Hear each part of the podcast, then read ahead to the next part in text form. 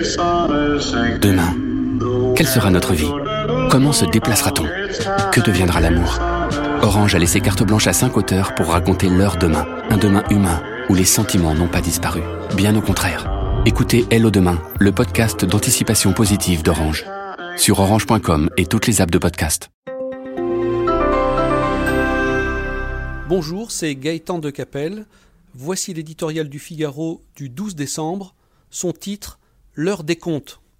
Dans une France sans dessus-dessous, rien n'assure encore que l'intervention d'Emmanuel Macron va permettre de clore la crise des Gilets jaunes, mais il faut ardemment l'espérer, tant le chef de l'État y a mis le prix. 10 milliards d'euros, au bas mot, sous forme de pouvoir d'achat distribué dès le mois prochain, pour un mouvement né d'une révolte contre les taxes sur les carburants, voilà qui était inespéré, et surtout, voilà qui fait beaucoup pour un pays perclus de dettes, incapable de boucler ses fins de mois depuis près d'un demi-siècle. Une fois la passion retombée, ce grand dérapage laissera des traces profondes à l'heure de régler l'addition. D'ores et déjà, on sait que l'engagement formel de maintenir le déficit public sous la barre fatidique des 3% du PIB ne sera pas tenu l'an prochain. De quelque façon que l'on présente la chose, la crédibilité de la France, déjà peu flamboyante en Europe et sur les marchés financiers, en ressortira encore un peu plus affaiblie lorsqu'on reçoit l'appui du mouvement italien 5 étoiles pour avoir distribué l'argent que l'on n'a pas, il est temps de s'inquiéter.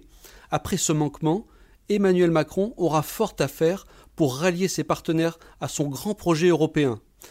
Pour l'heure, il faut cependant reconnaître à l'exécutif le mérite d'avoir préservé l'essentiel, sa stratégie de reconquête économique par la compétitivité, les mesures fiscales en faveur de l'investissement, suppression partielle de l'ISF, flat tax sur l'épargne, sont maintenues, ainsi que les baisses de charges et d'impôts pesant sur les entreprises, pourvu que ça dure. Quoi qu'en pensent les irréductibles gilets jaunes, aucun pays au monde n'a trouvé de meilleures recettes pour créer de la croissance, des emplois et du pouvoir d'achat.